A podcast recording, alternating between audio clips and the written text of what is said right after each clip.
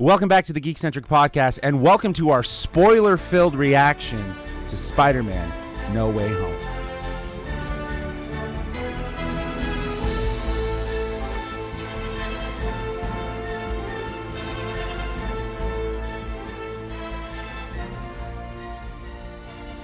My name is Justin, and today we're getting into the webs of Spider Man No Way Home, which is in theaters now.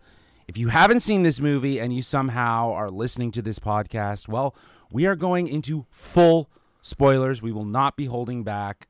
But before we get to that, if you're joining us for the first time, well, we are Geekcentric, a podcast covering the world of film, television, gaming, toys, collectibles, and all things geek-centric.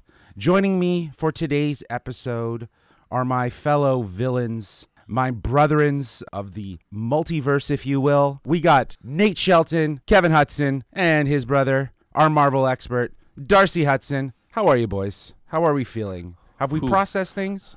I- not even not even close to being done processing everything What's that going happened. on? yeah, it's just it's it's it's all this. So let's let's not waste any time. Like I said last night, we saw the movie. Part of the reason why my voice sounds like crap is because I was hooting and hollering the entire time. Uh, so this movie is a ride and it is uh, joyful. So I will apologize now if there is a lack of coherency as we geek out and fanboy all over this. Um, and with that, I, I'm just gonna throw it to whoever. Kevin, who, how where would you like to begin with this? Well, I know we're going to be all over the map. I know we're going to have so many specific moments and characters and events and everything and, and feelings and everything to talk about. I just want to say what I've really reflected on now over the last 13 hours since we've seen this movie is just how amazing a job this does of making me love every Spider-Man movie and thing we got over the last 20 years. Yeah. I know we were harsh on those movies over the last week, but just this was a pinnacle Spider-Man experience in so many ways, and uh, it just delivered beyond expectations. Yeah, it, it the movie serves to be uh, a celebration of Spider-Man's history throughout you know the 20 years. Uh, because I think next year will actually be the 20th uh, the 20th year since since Spider-Man first launched uh, with Sam Raimi's first film. So I think that this is a a a celebration of that more so than anything else. It, like this movie is absolutely incredible. It has every single aspect of what you would want from Spider-Man. And Kevin, to your point, this movie, I think, even if you're a more casual Spider-Man fan, this movie is going to take you from casual to uber fan. Like this is a, just a wonderful, joyous celebration of that character. And I think, you know, Stan Lee and, and Steve Ditko would be incredibly proud of what Marvel and the writing team and this incredible cast has done with this movie and and with this trilogy. I mean, this is a, a trilogy of films after all with with this kind of being that peak. I am just I'm floored. Like I'm shaking. Like I'm so amped up about this movie. It's uh, I, I love it. Yeah, I, I walked out of there just thoroughly pleased. Everything I wanted to happen happened. It was fan service done right, in my Yeah. opinion. Like Yeah, everything we, it, we all wanted to see the things that we saw in that film. And uh, if we're wanting anything more, we're just getting too greedy with the For. Spider-Man lore. Yeah. There's so much there that we can possibly see, but what we saw in that movie was so perfect. So I, I, I look forward to seeing where the story goes from here because that was beautifully done. And and the other thing with that is that it was all handled well. Kevin, as you mentioned, you know, we were a bit harsh maybe with some of those past films, but we hold them to that standard of, of storytelling and, and spectacle, you know, that balance. And and I think in some of those movies, like, you know, Spider Man 3 and The Amazing Spider Man 2, they came off very stuffed, you know, very lackluster in terms of perspective. And I think that what this movie does is it proves that that you can do all those things. You can have a lot of villains. You can have all of these elements at play, but still have uh, a really grounded story that just stays rooted to to its character. Because I think you know, again, the biggest strength of this this film is uh, is highlighting uh, Peter Parker or, or Spider Man's empathy throughout uh, and his his ability to to kind of um, deal with that sort of in, in a way with with with with the, the causality of, of what's happening so um, I think yeah I, I think we were as fans floored like it was just it was an, an incredible experience and and a joyful ride especially in a, in a fully packed theater which again makes some people nervous given the, the spike in covid but at the same time it was just it was a riot it was it was tons of fun Kev. It was Endgame all over again. You know what I mean? Like it was literally but more those so, same feelings. More so, right? Because Endgame, like I've, I think, like throughout this movie, right from the beginning, there was hooting and hollering, and you know there was Yeah. there was some uh, great fan moments. In, in Endgame, it really happens in that last act, right? Where True. where Okay. they come in. So Yeah. for all of us. Like this is 20 years of of movies and storytelling being brought into the fold. Not even just the 10 that we sort of got with Endgame. This is an even bigger chunk of our cinematic lives. Of our, you know, Sure. I think I said last night. I you know Spider Man is one of the first movies I would have just gotten my my full driver's license right in time to drive the group of friends. This was like our first outing without parents driving ourselves and stuff. I and so remember, yeah. that original movie just has so much nostalgia for us that Well, you know you bring up the idea of parents driving you to the theater. I still remember going to see Spider-Man 1 with my dad uh, and just just completely freaking out about it with Tobey. And you know, I think I grew up with Spider-Man and the X-Men as my introduction to superhero movies. As I think a lot of people did, obviously because before the MCU. But I think you know the whole aspect because this is kind of a question that we kind of came out of the theater with, and I was I was, you know, shouting at Justin like, "Is this better than Endgame? What I need clearance on. I need to know what we feel, how we feel about this." Um, and I still don't know. I still don't know because I think I need to rewatch this movie. I think I also need to rewatch Endgame. I haven't seen it in a little while. Uh, unlike I know some people do that every every better? two Like, weeks. I, but I don't. I'm just Yeah. I'm just saying. Why does it have to just be better? Why do we have to scale it that way? Like, I think this is a fantastic movie for fans, very much like Endgame was. Like, I don't know if we need to like have the scales tipped in like, oh well, No Way Home did it better in the fan service Right. than Endgame. They both do what they're meant to do really, really well. That's their strength. They they hone in on storytelling, spectacle, fan service, and it's blended so well that they're both doing what they need to do. But I think it comes down to what kind of I think it really comes down to what kind of fan you are, right? I think if you are a fan of Spider-Man, this will be your number one MCU movie. And that's totally fine. Like I'm not saying there's one right way or a wrong way.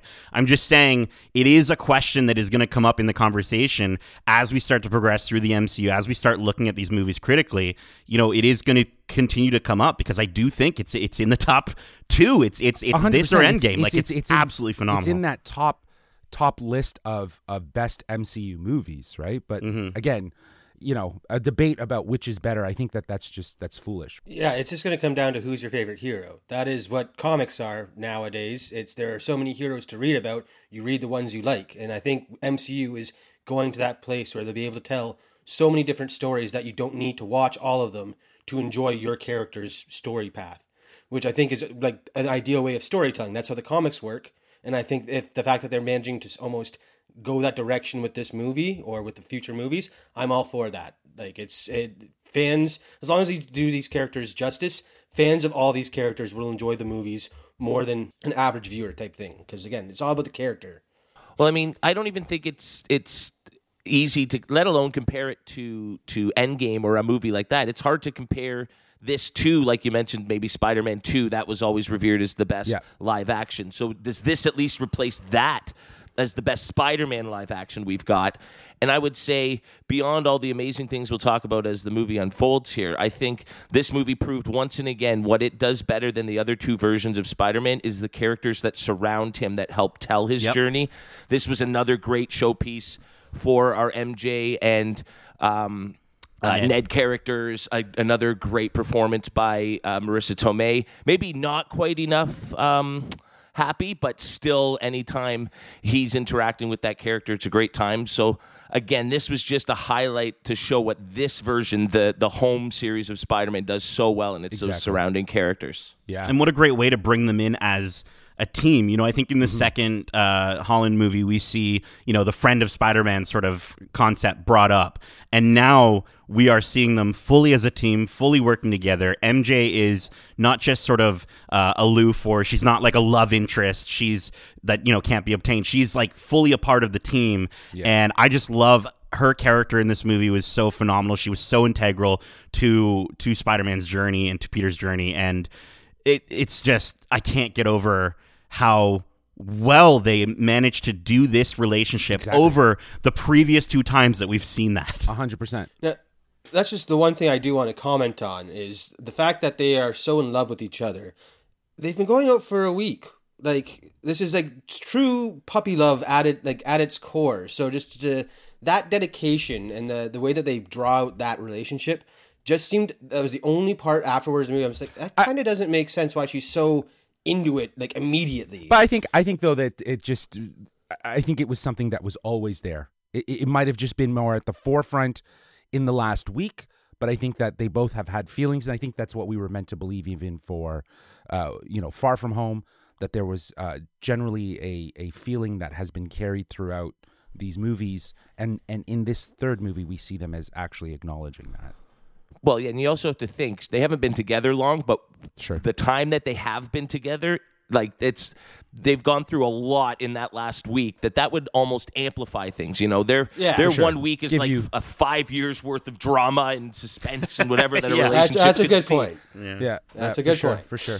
Um, but yeah, I think the team aspect really worked for it, like incorporating them as, as you know, his, the they they were both, you know, the the guys in the chair, sort of, if you will, you know. Sure, Scooby yeah. doing And- that shit. But speaking of the guy in the chair, like Ned in this movie was so elevated, and his ability, and and can we talk about that?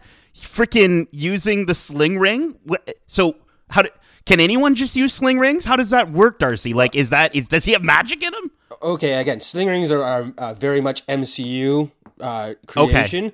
But from what I've you know understood or pieced together from watching these movies so many times, is that it's again magic can be innate. Like we see Scarlet Witch can use magic without knowing what what the hell is going on. Right. So him having this ring on and then just doing this simple gesture. He already says he gets tingly hands, so maybe that is his magic.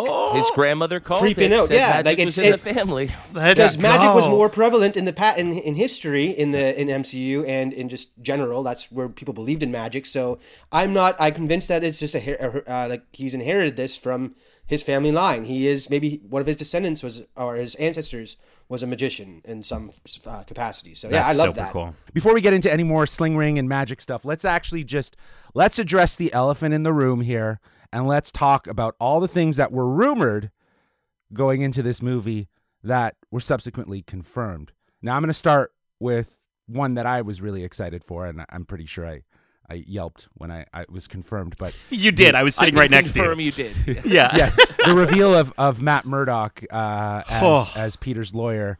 Um, and uh, again, Darcy said it after. Was that better than a cell phone picture?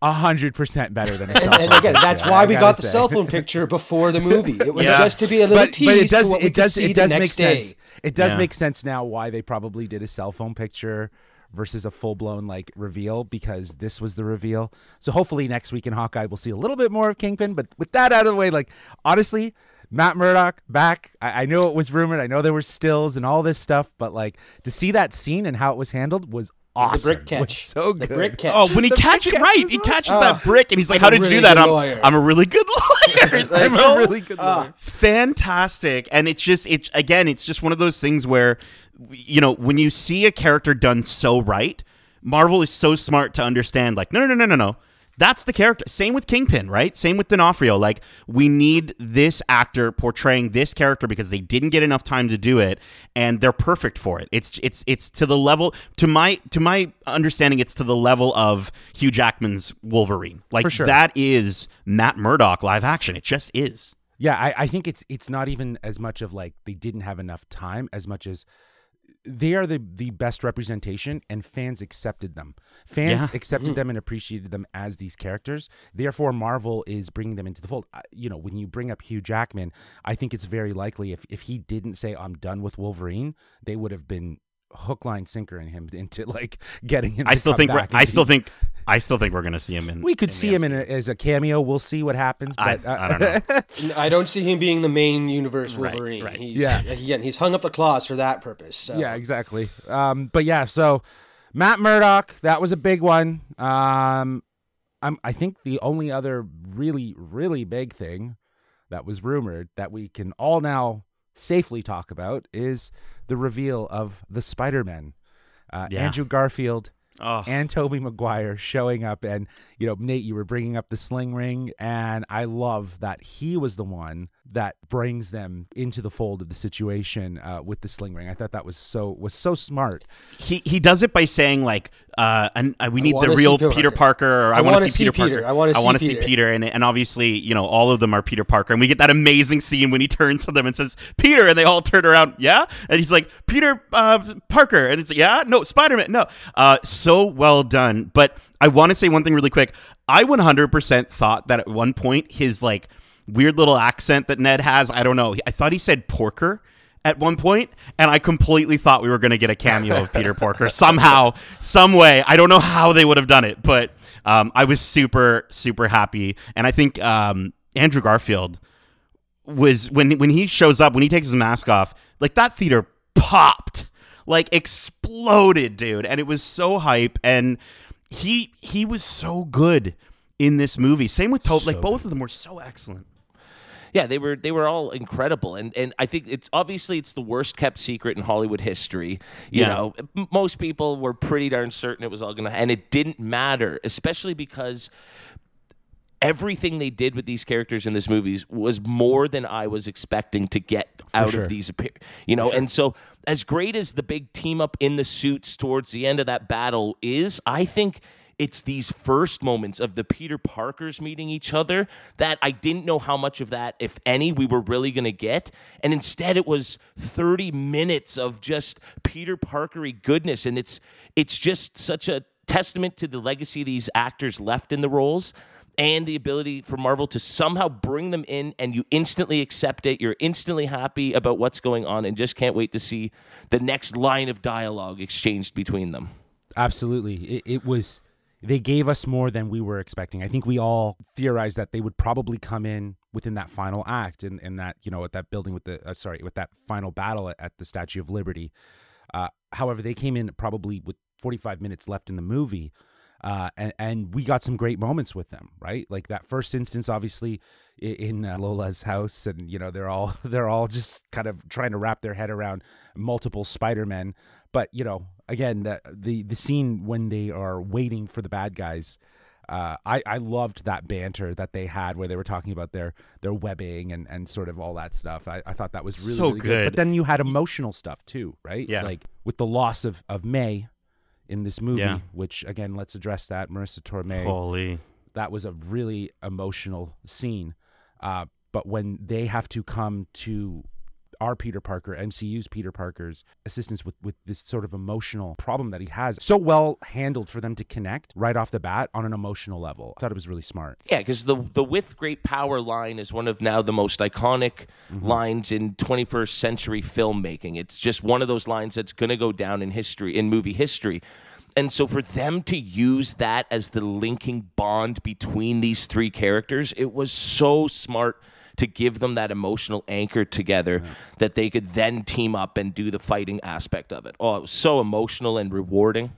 And it was incredible to see how each of them took their lessons that they had learned in their movies and taught that to our Tom Holland Peter Parker. Exactly. Like they they took those exact moments and and especially, you know, I, I I cannot get the look. Like, you know, Tobey Maguire, obviously we get the memes and the gifs of all the funny faces that he makes in those original movies. But that face that he makes right at the the end with the when he's holding up the the the glider from from Tom Holland Peter from you know stabbing Dafoe, it's just that face spoke so much in with no words and was it made up for all the goofy looking faces. To- Tobey Maguire, from an acting standpoint, this is the best that I've personally ever seen him, at least as Spider Man. I- I agree. just absolutely incredible. Yeah, he he he was like his emotions were more reserved and obviously not as like squishy face, ugly cry. but Yeah. you know, I, I I I honestly I love Andrew Garfield. Um, I think he is such an outstanding actor, and the moments that he has in this movie, uh, to actually show some of that emotion, uh, wow. Like Oh. he, he did such a good job when he was talking about losing Gwen and and he was sharing that and the dark place that he went to and it was just it was interesting and it you know I, I was reading online too in, in in some aspects that you know people want to see what that would look like right I, I don't necessarily think that needs to happen but you know there was such a compelling uh, emotional uh, reveal there that people would like to see that and i'm just like uh, that, that story's done I don't think. Well, I don't think we're ever going to see those characters again. I don't think we're we need to. And I, I, I, as interesting as it would be, right? As interesting as it would be to see all these villains in the place that they are after this movie, back in their universes, I think it would be really cool to see. Like, what does that look like? Do does does Connors cure cancer? Does uh, Doc Ock like actually create sustainable energy? Like, how does that work? Um, but at the same time, yeah, to your point, I don't think we need to necessarily see No, they, it. They, they they gave him the right they gave them the right portrayals in this movie, Right. To be an emotional anchor for Tom Holland to to get over that barrier. But when he of loss. catches, dude, catches MJ, Oh. like, like, I like I'm still a getting fanboy. Chills, like, man. Fanboy tears everywhere. It was so. and she's like, "Are you okay?" Yeah. And he's like, "I'm okay." Like, I'm just, huh? I can't. yeah, I mean, I I called the moment happening, yeah, yeah. but but the the performance he gives that re- that sigh of relief he he expels after he realizes she's okay was something I didn't even consider, and it was just the the best part of that moment. It was That- unbelievable. When when when he's when Tom when Tom Holland gets hit by that glider and they immediately cut to Andrew Garfield, that theater popped, bro. Like it was just like let's go. Like I think even Nate was like, let's fucking go, man. I hate when that happens in a movie. Movies are not paced like sitcoms where they give you pauses to cheer. So like cheering Yeah. over some pivotal lines and know. opening Yeah, dialogue we from these missed characters all of their is one of the most lines. annoying things I can find about a movie. Yeah. So like, I'm looking forward to seeing it again today, the afternoon. Hopefully it's a quieter crowd and I can catch Maybe. some of those moments because cheering takes me out of the movie. And I I just got to say that you guys keep talking about how it's a good thing and it drives me insane. you should not go to a movie like that on opening night. Then, 'cause- I have to though because then I get spoiled. So that's Yeah, why I true. usually go twice. Yeah, exactly. And I, I, I don't know. I think I'm, I'm mixed with it. I think I, I appreciate the excitement because I'm, I'm definitely one of the people that would be a part of that excitement. I'll say you you're you're you're a loud person. You always have been. You know, we always used to joke we could hear you sneeze down the hall in high school. um, but no, but you're loud. But you scream woohoo and you celebrate. Yeah, Yeah. You don't, Yeah, it's you the- don't, it's you don't the- it's clap the- and yelling out sentences. Like these people are going, oh, Yeah. "Oh yeah, this is so awesome and amazing." And it's like I don't need to hear you Yeah, say yeah, that shut up, stuff. shut Just up, give yeah, a hoot, a holler, Yeah. a clap. That's fine. But Don't record a podcast while you're watching the movie, yeah, I right? don't need yeah, your I running hear you. commentary. That's you to know, to what the point where like I would extras are for. I would I would be clapping and hooting and hollering and then I, all of a sudden I, would- I I felt compelled to be like okay shut up shut up shut up shut up like shut up we got to hear them now I think there's a Um, level but- that you can do to make it still fun, but also Yes. respectful for those who want to hear those. Like, we finally get to see these guys back on screen in what, 10, 15 years, whatever it is. For Yeah, and you we don't know what they said. the first thing they said Yeah. is. Yeah, that's that is my biggest pet peeve. Is like, yes, you guys all care about this character. Can we hear what he's saying, please? yeah yeah Mm-hmm, Ugh, I don't But know uh, man. one more, one So more hyped. quick shout to Garfield because not only Yes. were his emotional performances incredible, one of the highlights of the film for me. I'm, this character is so redeemed for me now. Like I'm, I can't wait to watch Amazing Spider-Man one and two again, just so I can watch him in this. You know, like this. That's the power of this movie. But the comedy that he brings to his version of Peter Parker as well, just making fun of his own villains. You know, I thought some really lame villains. The way when they're all assigning roll calls and he's just like, "Yeah, fine, Peter Parker three, whatever, let's go." You know, I just I enjoyed so good. That. The fact that he is number three and he's the only one of the three who didn't get a third movie. I like he now has his three. It's just it's part of his name. there you go I also just wanted to like they the they did the meme they did the pointing at each other meme while they were assigning the the one twos and threes um and just from a standpoint of you know again we're talking about this movie as a celebration of all things Spider-Man this movie is a celebration of Peter Parker in every single aspect of Peter Parker. That science scene where they team up and they're all just doing science. I'm just like they have the lab coats on and I'm just like That was this is science- incredible. This that is more this is science Tobey Maguire that we got in this movie than we did in the other. in any of the of other course and it and you see like that's what the character all the way back to the comic books the root of the character is. And this movie touches upon every single moment. And and and I don't mean to bring up the the May scene again because we kind of already covered it but like this movie takes all of the aspects of what we've seen with Spider-Man and somehow fits it into a movie that doesn't feel overstuffed this is on top of the fact that we have five villains and Darcy said maybe six, but we'll get to that after credits thing later on. But but five villains in this movie, it's absolutely phenomenal. Well, yeah, let's let's get into the villains aspect because they they were definitely some of the highlights as well. Um, I I personally think that Willem Oh. Dafoe's uh, Norman Osborn was was absolutely outstanding, and he adapted his character for the MCU, but not by that much. There was still a bit of camp theatricality to his Green Goblin, but it worked. It's just nice that he didn't have to wear the elf helmet. That's thing. the green elf, the flying green elf. They he looked like of a that helmet Greedo. right away, eh? They showed Yeah. you him in the helmet, and then we're like, and now we don't have to look at it again. Brilliant. There Brilliant. we go.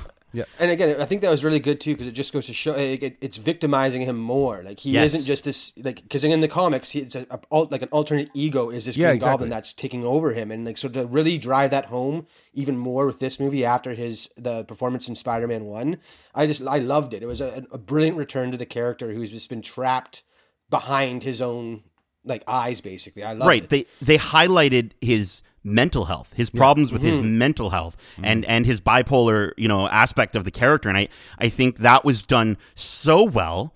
And this is a way that like and i kind of said it as we left the theater. I'm like all of the characters still felt slightly theatrical but scaled down in a way that i knew the mcu would do that i knew the marvel writers would do in a sense of it wasn't too theatrical but it still kept it theatrical enough and they did it in such a smart way Well, like I, I also think that you know we talked about the Spider-Man banter, right? And we got a villains banter Oh. when they're in their little mm. cells, and I think that that was that was actually kind of really fun, right? And like they they weren't so, you know, again to your point, Nate, like they weren't so above themselves that they were super villains. It, it felt like they were a little bit more grounded in in some sense of humility, where they were like comedic with one another, and even with with Ned and them, and it was just it was refreshing to see that they, you know, kept some of the best parts of these villains, but also adapted them for the MCU. I mean, that's the one problem I had with the villains is when they're interacting with each other, with each other they're Oh, way really? too goofy and campy. Like that's mm. the, the Sinister Six in, in the comics. They didn't want to work together. They their whole plan was we'll go after him one by one and see who can defeat him that way. And it's not like Spider Man's whole thing was like if you teamed up, you'd beat me really easily. So the fact that they're just goofing around with each other and making these jokes, it just it it didn't fit with me. Like I loved all their personal individual performances when they're on their own facing Spider-Man and in later battles. Just that one scene when they're in the cells, it just it's they're the villains aren't the the, the campiness or the, the jokesters like Spider-Man is. So it But just felt like a they're- weird But. I think they were reacting to their weird situation. They're all looking at it, going, "We're from different universes, and there's a lot of Spider Mans, and this is crazy, right?" Yeah, This- and magic this is wasn't real. Your true Yeah, magic Sinister is real. Six team up. This was Yeah. what would happen if the Sinister Stick was Six was amalgamated from a whole bunch of different universes, and these guys all had to go, "Uh, what is going on?" But it, to your point, Darcy, it's not very accurate in terms of the comics and and, and the. it doesn't actual feel very in character to them, especially all the in, movies in we saw character, them in but it feels it feels very MCU character, right? So yes. And I think that was done purposefully Mm-hmm. to add a level of sort of levity in the moments where you're like, wait, they're starting to become good guys. Whoa, they're teaming up with Peter. Whoa, they're going to like Happy's apartment and hanging out and, and making appetizers. Like, what is going on? And I think that was really just to get to that twist moment that as soon as it happened reminded me of the moment in in the the Holland trilogy where we get to see Adrian Toombs for the first time the door opens I had that same sort of gut sinking feeling the moment that Spidey you know Peter feels his Peter tingle and and which is uh, hard to say and while talking about this scene but um he he has that moment and he looks at Dafoe and Dafoe, you know, Norman Osborn turns. And that gut sinking moment was the exact same and it was so phenomenal. So I think they tried to maybe make them a little bit more goofy to get to that sort of really contrast aspect of that character and that scene. I don't know. I just it kind of took it out of uh, took me out of it a bit. Just again, Yeah. villains are supposed to be evil, not joking with each other and a bunch of teenagers. again, it's it's MCU. I think this is their adaptation of it. I think it makes sense. It didn't feel like, oh, this is so out of left field. You know, like I think even the fact that some of them poked fun at each other for like, wow, you take yourself pretty seriously, right? Like kind of thing. Like Yeah. it Yeah, just sort I of felt like that at times, right? they had to poke fun at themselves because look at what we've just been talking about for the last two weeks about these characters and how over the top and goofy they can come off. And so I think the better approach there was until we were going to see them actually fighting to get to spend more time on screen with them we needed them to poke fun at their histories and where they came from and how ridiculous Electro was and everything like that. You know it just it helped to finally set them up and then all of a sudden they've entered this new world and and becomes you know even more powerful and and hell-bent on maintaining that power that it all just works to sort of develop those characters. That being said, I will say it's a very small nitpick, and it's really my only nitpick from a standpoint of something that I didn't quite enjoy as much was Lizard and Electro. I do think they were Really? needed to bring in Garfield. Yeah, absolutely. I felt like they kind of fell into the background, and I get it. Like I don't, I, I wouldn't have a way to write them any better, but I just felt like they were used as more plot devices than they were like because you see the the development of Doc Ock, you see the development of Green Goblin, and to the most part, you do see the the development of of Sandman of of Flint. But but these two characters, I just felt, especially Lizard, was just kind of like there for the a lot of the movie. And yes, Electro was there. He was present. He had lines. But from a standpoint of character development, from a standpoint of how much I enjoyed looking at those characters and, and what they gave me, I didn't get nearly as much out of it. But again, it's But a I- small But nitpick. I wonder if that's intentional because this was almost their chance to have Norman Osborn character interact with Peter without having to introduce him into the MCU. I think a character like Connors, now that we see Peter going off to school, he could meet his own Dr. True. Connors and have his Yeah, confrontation with the lizard. But then you don't, you know, they've got so many big bads to set up that this was almost their chance to do the Green Goblin story with this Spider Man and not have to do all those introductions of those characters. Smart. Mm-hmm. And, and I I agree with you on the lizard thing. He was he did feel very underutilized, and like we really only saw Rhys Ifans for like that one split second in the after the transformation. So it was it was very odd in that sense. But the Electro I thought was really unique. Again, going back to comic origins, Electro when he first gets his powers is very weak and ends up taking Stark Tech to power himself up. So that whole him stealing the arc reactor and becoming obsessed with this this stronger power, it, it makes sense in line with his character.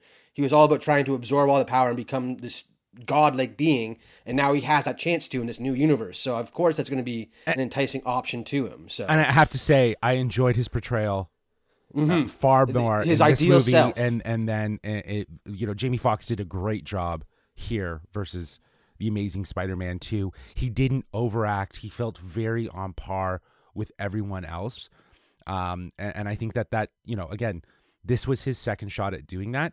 And uh, if there was a way to to somehow incorporate him, like I, I thought, I honestly thought he wasn't going to go back because when he hints at the idea that you know he doesn't want to go back i was like oh well that's interesting what if some of these guys don't go back like he would be one of those people that probably wouldn't go back But I don't. It wasn't soon. a choice, right? I don't think. right They no had now choice in uh, that. obviously Yeah. as we've seen the movie of course we we realize that and I get it. Like he's a new. This is a new version of him. I totally understand that aspect. I just felt like there was nothing of Max Dillon in that character once he turned back. I thought we were going to even get even just like a weird little goofy chuckle, or like maybe he's got to put glasses on or something. I don't know. Like I just felt like they completely lost that Max Dillon character with him. Good. Um, but but well, Good. sure. I- but I Good. still felt it the was Max God- it was like it was we- it was a horrible character Yeah, I, I still felt the good parts of the Max Dillon when we see him like confront his Spidey at the end there. Yeah. it's been like like that whole little thing about being from Queens. You know, a, a, a little kid thought he'd be black. I love that line and the fact that that's even alluding to Oh, Miles Morales Miles somewhere going. out there. yeah. yeah And then again, like again, going with the multiverse thing, what's who's to say that just because he's seen this other universe doesn't mean he's not going to try and get back here?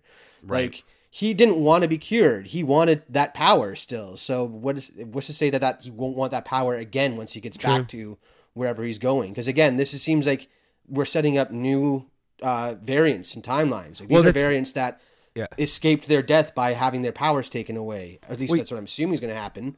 Yeah, and, Like, and you guys you guys bring up a really good point, and that's the question I kept asking myself the entire time, like going into this movie. It's like now that we're seeing, you know, Doc Connors, the Lizard, we're seeing Otto Octavius, Doctor as Doctor Octopus, Norman Osborn, right, as as the Green Goblin. Does that now mean that we won't see them in the MCU?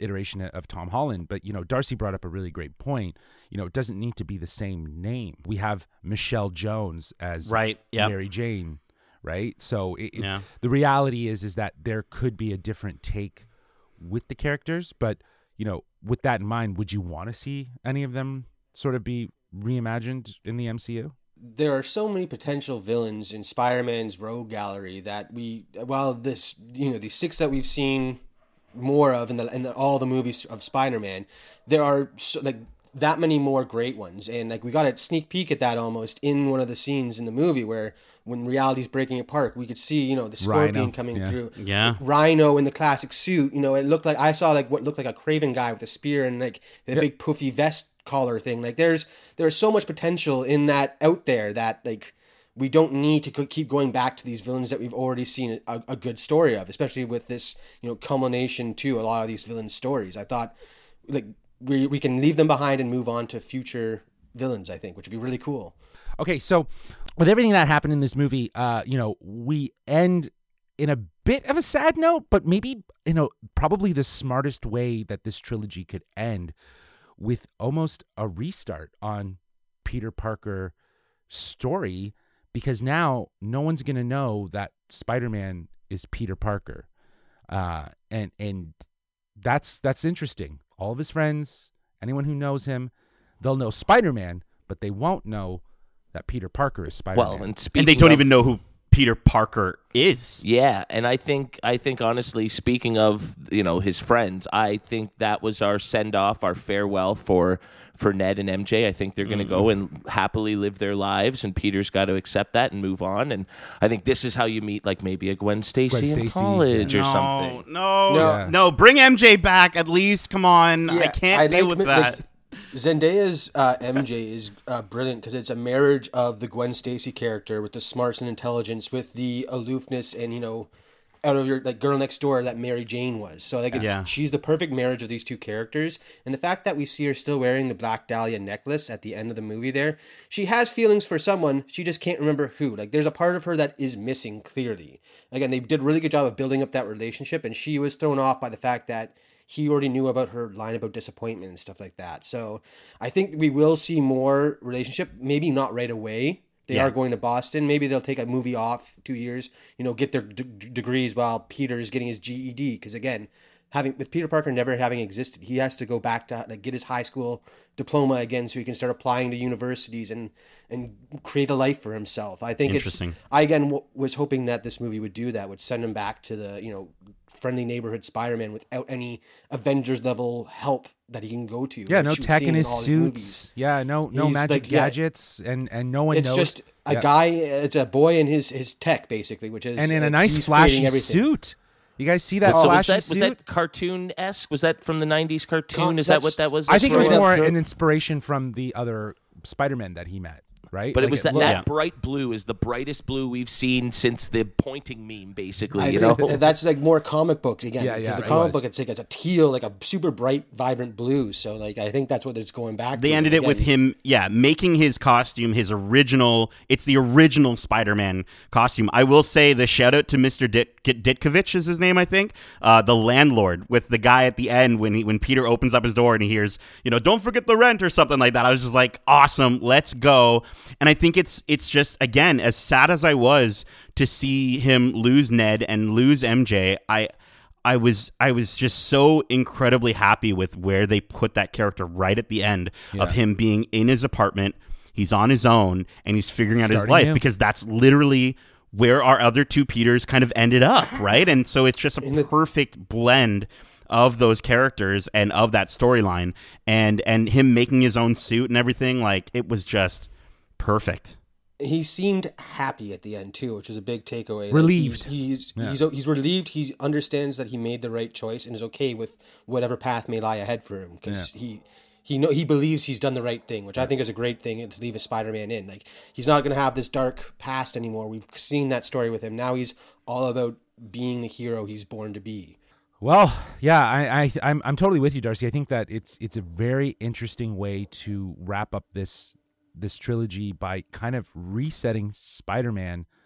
No one knows who Peter Parker is. He doesn't have the gadgets. He's gonna go back to this sort of street level with science as in his back pocket to help him improve on his abilities. Uh, yeah, I'm excited to see what that future is gonna look like. and as upsetting as it would be, what if there is no future? What if that truly is our final glimpse of the MCU Tom Holland. I, I really hope it isn't. I really don't think No. it will be, but even if it were, they left that character in such a beautiful place that we could just know that he's happy in life and he can swing off and do his Spider-Man thing and he doesn't need He's, to hel- he's helping the little people. yeah, he's back to the friendly neighborhood, like you said, Darce, and and yeah, like I, I again, I want more, I want more, more, more, more, more. But if it if we don't, this movie was the perfect way to wrap all of that up with all of our characters in the right place, heading towards a good direction. Yeah, I totally agree with that. I think that even if they did decided not to continue with Tom Holland in the MCU sort of Spider-Man, this was the best way to send off that character and and basically say that he's still Spider-Man, but he has a new story to be told. So, um, all right, well, that was lengthy and all over the place, but uh, let's try to bring this back to formula here and. Uh, uh, let's offer up uh, our, our ratings and and uh, maybe some quick final thoughts on on on you know just reiterating some of the highlights. Um, and today we're going to be doing it out of five Spider Men. Nate, why don't you start? sure thing. Okay, I'm gonna keep it short and sweet because usually I go pretty long in the tooth with these rating things. Um, this is this movie was fan service in its purest form, used in the most effective way that I've ever witnessed. Um, I couldn't stop smiling. You know, Kev, you and I got out of the theater and we're like, our faces hurt so much right now Still hurts. it still hurts. I'm still my cheek muscles got to work out. Um, I was I couldn't stop smiling. Tears of joy, tears of sadness. Giacchino's score. We didn't even bring up the score. Was per, was a perfect compliment at, at the way he weaved like kind of all the different aspects of the different Spider-Man themes into the movie. The movie was hype And throughout. There was no there was no dips in pace. You know what I mean? Like it didn't feel like at any point in time I was like, I don't know if it dips. For me at least, I was the entire time I was on the edge of my seat just saying, okay, what is the next thing that they're gonna they're gonna give the fans? What's the next thing? What's the next tasty morsel of, of things that they're gonna say, Yep, we did it. We did it. Uh, this is 20 years, as you put it, Kevin, of nostalgia brought together with perfect closure. And I think this is a fantastic trilogy of films. And I think it's an it's it's such an incredible movie. Uh, this is five out of five Spider-Man. Obviously, if I could rank it higher, I absolutely would. Um, and this is my favorite live-action Spider-Man movie ever. Uh, over over two, one hundred percent. Uh, yeah, I, I couldn't agree more with that. Uh, this I need a rewatch. I need to be able to experience the the highs and lows that this movie presents because there are some. This is the most emotional journey we've gone on with with this Peter Parker character. I think they handle grief and trauma and and loss so well, and then it's perfectly counterbalanced with perhaps the funniest Spider-Man movie we've ever gotten, uh, at least in a live-action format. I think the writing was just amazing, and I think the MCU writers here and everybody responsible for bringing three franchises together like this did such a good job of finding a balance between paying homage and poking a little fun at it. It was like we know how silly that was. Let's just get it out in the open and then show you how awesome these characters are regardless the way they've made me re-fall in love with Tobey Maguire and Andrew Garfield as Spider-Man. I mean, that was the one thing we said coming out of our reviews of those two franchises was how much we at least loved those characters and their portrayals of the character. And so to see these three Spider-Men together on screen oh. in the same movie just it was everything you could have hoped for and then so much more. And then just really quickly on in terms of the pacing, it was up and down. There was huge moments of excitement and action mixed with these slower, powerful, dark moments of depression and loss. And they just flowed so nicely that every high was followed by a low and then instantly peaked back up.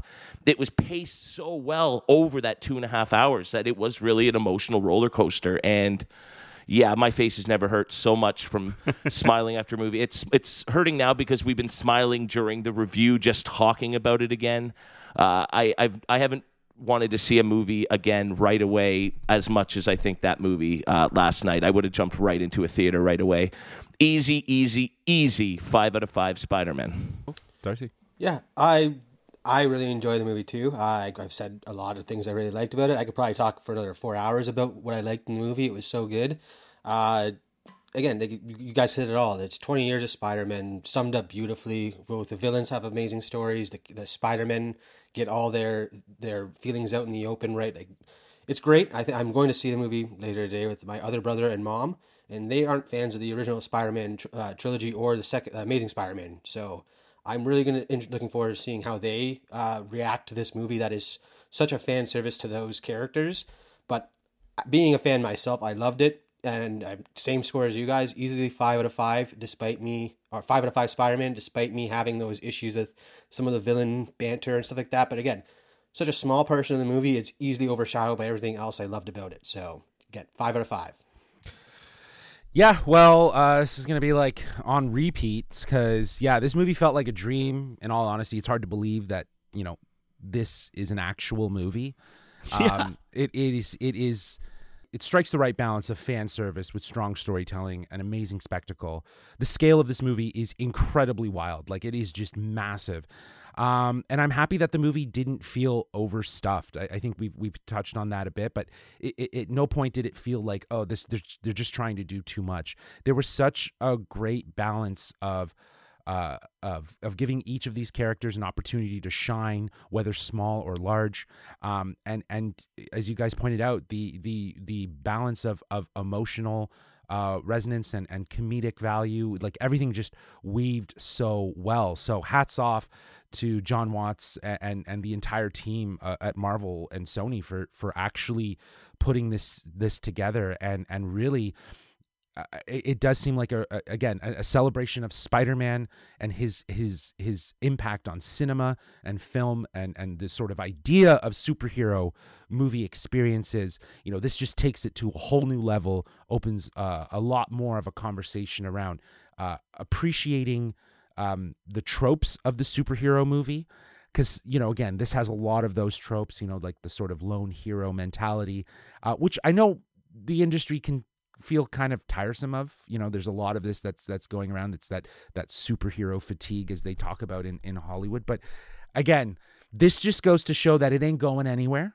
And if it's done right and it's handled appropriately and and you know you really can balance the fan service with really great storytelling really great spectacle uh you have a win. So yeah five out of five spider-man all right, well, that's our review, but of course, we're not done talking about this movie. Let's talk about those end credit stingers. Uh, let's let's start with our first one. So yeah, we we pick up with uh, Tom Hardy uh, sitting at the bar trying to Getting smashed. Getting, Getting just plowed. trying to understand where he is or what he is, no, where he is in the timeline and learning about the MCU world. Uh, this then results in you know a back and forth with with him and the bartender. We hear Venom in the background there, and uh, just like that, after a few too many drinks, he just disappears, uh, much like the the the rest of the multiversal characters that we already saw. But there is a little symbiote, little symbiote left on the bar uh, before he departs, uh, which obviously Venom is life. Yes, Cristo Cristo Fernandez as the bartender. Again, I leaned over to Justin and I was like, honestly, the way that Tom Hardy's Venom was was written in those movies.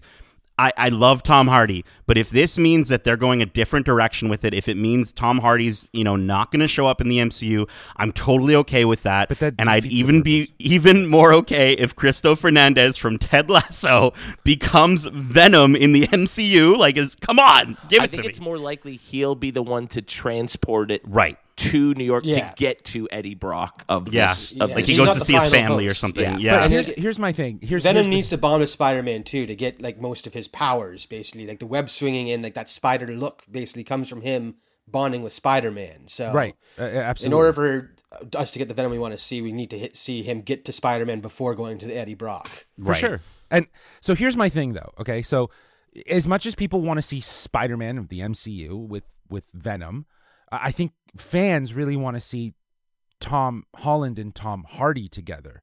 So again, with this theory of oh well, we don't need Tom Hardy to be Venom in the MCU, I, I think that kind of defeats that sort of you know.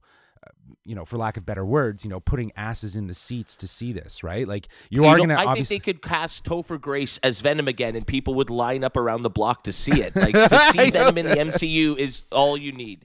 Doesn't matter who's playing Mm-hmm. him. As great as Tom Hardy is, I think this was a fun way to show have him show up, but not actually have to be in that role, and they can they can take it in an MCU direction, which the Sony one was a bit more adult, I think, than MCU would go with it. And I don't think fans need to be greedy. I think, you know, we look at all the fan service this movie gives us. Like, we got it. We're good. I'm I'm settled with that. Again, it was one of those things where don't get me wrong, Tom Hardy's excellent. And I if if we had the right writers writing that character with him acting as Venom, totally down for it. I just don't think it's needed anymore. Uh, what I do like though is uh, that this, you know, his appearance and learning more about this Spider-Man can lead to the like Sony has announced that he will be wearing the spider symbol on the suit going forward. Apparently, in any Venom appearances that we'll see, he'll have the white spider. So, oh. having learned more about this hero spider person in an- another New York, I can see that being the ah. reason why he's inspired to try and you know become that hero with the symbol type thing.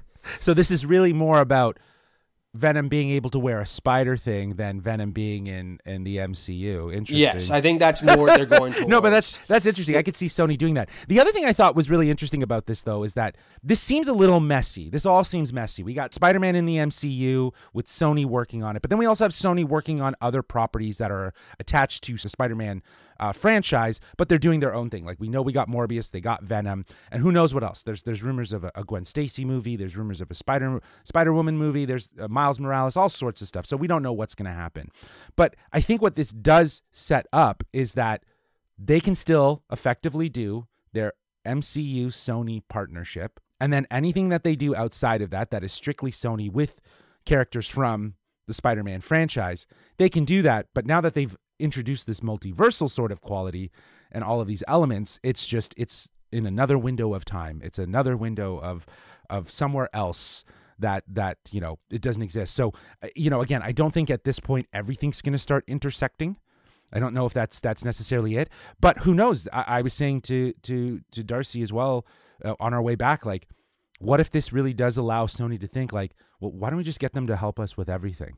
Why don't we just get Marvel to help us with absolutely everything? Because with their name attached to it, there is already a, a more of a strength. See, I don't think Morbius is going to perform as well as this movie because Marvel's not attached to it.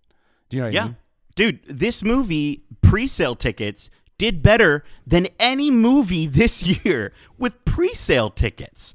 So so from a standpoint of Sony looking at this, they have to be looking at this like, well no no no no no, if we don't attach Marvel to this, if this isn't part of the MCU, then this this it's not going to do near what they need. And that's a that's a tribute you know again venom did okay but nowhere near this. And Mor- morbius i think is going to do worse based off of what i'm i'm seeing and what fans reaction is to it. Like i don't I, I'm not I'm I'm I'm not looking forward to anything that Sony does outside of the MCU, and I just I really I'm Well, praying Spider-Verse I'm praying Sure. Okay. I guess animation side, but I thought we were not bringing that up, Justin. No, for sure. Um, no, no, that's still that's still another universe. No, Right. I, mean, I, with I, I, I also open- think though that again, it, you know, you're right, Nate. It's it's not we're not bringing it up because it's not it, it's animated versus live action. We're talking about live action, but Right. if we're thinking about the things that they are doing, like the things that they are doing with the franchise, that is a success. And if that's all they could do is animated, then I'm I'm all for that, right? Right. But you know, they're li- if it goes to show that they really just don't have a handle themselves on their live action, because Venom, there's great qualities to Venom, uh, in terms of like the the sort of inter inner dialogue that you know uh, Eddie Brock and, and the and the symbiote have. Uh, but that being said, the the, the movie itself, uh, Let There Be Carnage, was absolute trash. Let Garbage. there be garbage. Let there be garbage is what that movie is. So cool. Okay, well, let's move into our final end credit scene, which wasn't really an end credit scene as much as it was a trailer. a trailer. Yeah, we just got a trailer. We just didn't get the. I don't think we got the, the the actual title card, but we just saw a bunch of clips, and then it ended with Doctor Strange will return. Yeah, it was very much like back to the end of Back to the Future 2, where they're Right? just setting up. yeah, the that's next what part of the I story. thought. That's what I thought. That's so good. That's so funny. Um, and this is this is the first time in the in the MCU when we've gotten a trailer. I think right no, at the uh, end of at the end at the end of Captain America, uh, the last end credit scene was a trailer for Avengers.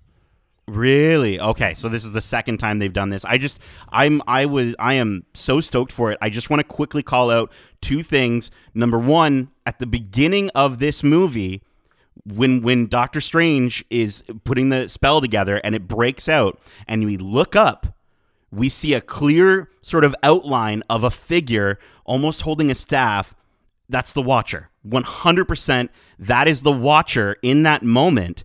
Which, so then when we get the payoff at the end of this trailer, with with what is his name again? The Supreme Doctor Strange. Strange Supreme. Strange Supreme sounds like a taco Taco Bell thing. Um, I honestly, I was so amped by that because again, we're talking about the aspect of cool. What if is absolutely canon, and this is how, and this is where they bring it in, and I was so jacked. Mm-hmm.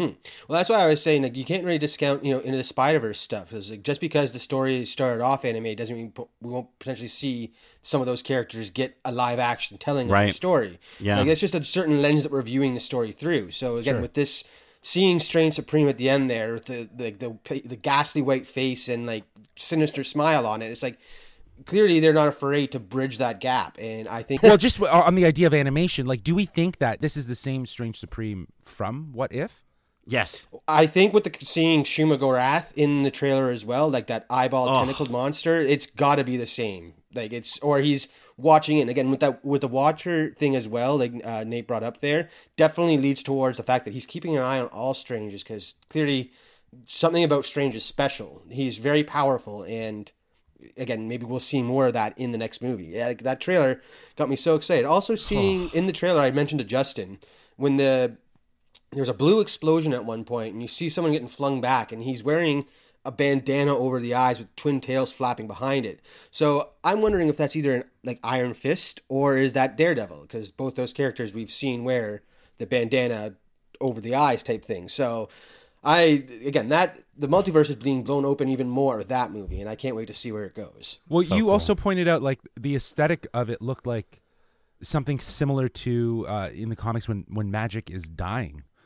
Yes, when he's walking out on the street and everything is like being like dripped away up, Yeah. like really like breaking apart. It, there's a, a line in the comics where there's an, like a a multiversal enemy who's going around all the universes destroying magic because he knows all it is good yeah. for is destruction essentially. So I'm wondering if he's pairing up with Baron Mor- Mordo in this, this movie to see like to bring about the end of magic in all uh, uh, timelines. So Yeah, I'm I'm very happy. I'm very happy to see that that he's returning uh, as well. Uh, Baron he, he was very underutilized uh, in the last film, and I think hopefully it was just to plant the seeds of that relationship that they were friends at one point, so that they could turn. Yeah, no, I I, I get you. I totally agree with you. So yeah, cool. Um, but yeah, some great visuals. Uh, looks like it. You know, I think everyone was pegging Wanda to be the villain, and maybe she still might be, but it looks like she's a little bit more of a helper. Like there, it looks like he needs her help uh, in this. and she guess might we'll be see. reluctant at first, not want to do it, be too focused on maybe bringing her kids back or something else, and then realizes that you know she's got to be inter- involved in the, she's got a sweet fabric house. of reality sticking She's together. got a new sweet house on like some big property there with like some trees and stuff. It was nice. But I'm almost I'm almost wondering though if if that is uh, you brought up her kids, Kevin.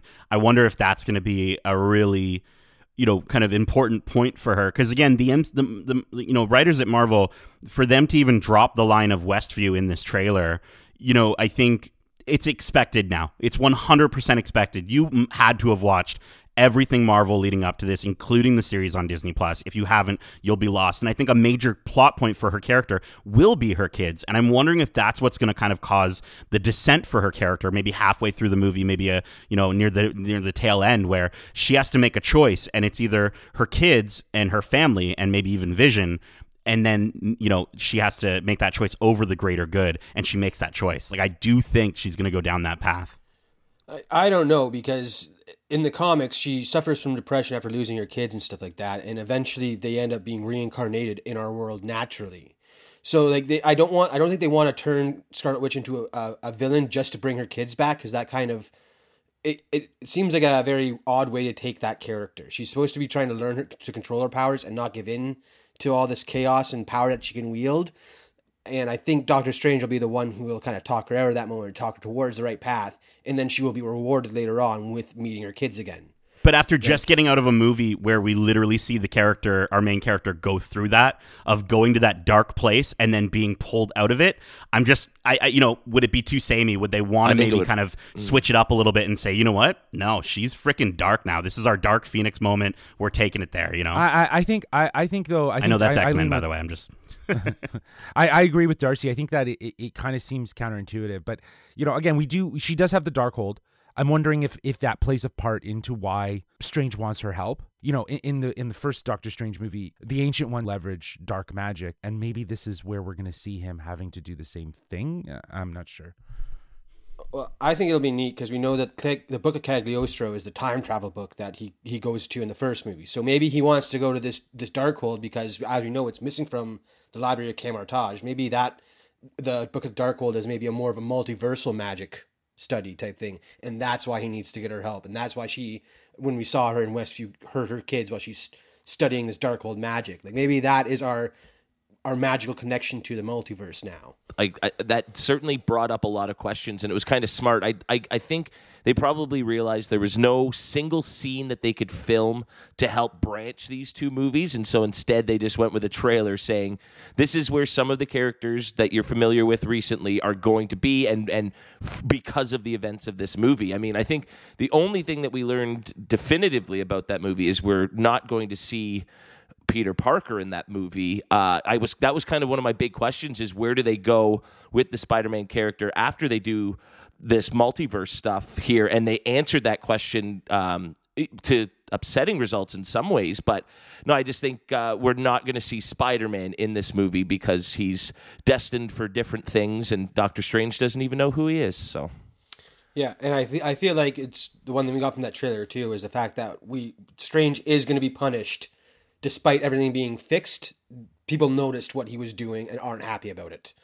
I think that's the main takeaway from his for his character from this movie is that like despite him trying to you know help Peter out and things going wrong and fixing things in the end, there is yeah someone noticed and isn't happy, and that's probably where this multiversal threat is going to come from. A hundred percent. Um, well, that's it for our spoiler-filled reaction to Spider-Man: No Way Home. Granted, this is obviously a reaction. We've seen this movie once, but again, we are going to probably see this movie a few more times in theaters. I guess maybe talk about it more again. I don't know. I think we're probably done talking about it, but who knows? It's it'll probably be another topic of conversation. Speaking of Spider-Man fatigue, yeah, exactly. There you go. It's been a long week of Spider-Man, so I, I totally agree. We hope you enjoyed today's episode, even though it was a little bit all over the place. but and if you did, feel free to subscribe to us wherever you listen to podcasts. Also, we would love to know your thoughts on this Spider-Man No Way Home movie. Did you love it? Did you dislike it? Are you as obsessed with it as we are? Let us know at wearegeekcentric at gmail.com. That's wearegeekcentric at gmail.com. Or you can reach out to us on Twitter at geekcentricyt or on Instagram at wearegeekcentric. Keep in mind, we have a variety of other content for you to enjoy on the regular. Uh, with the holidays, obviously, just around the corner, uh, we, we got a couple more reviews. We still have The Matrix Resurrection on its way, so we're probably going to be doing a spoiler filled review on that one. Uh, we also are going to be finishing up our watch club for Hawkeye. Uh, there's so much going on. But until next time, Darcy, Kevin, Nate, thank you so much for joining me for this spoiler filled reaction to Spider Man No Way Home. And as we say, Whip, whip. Spider Man.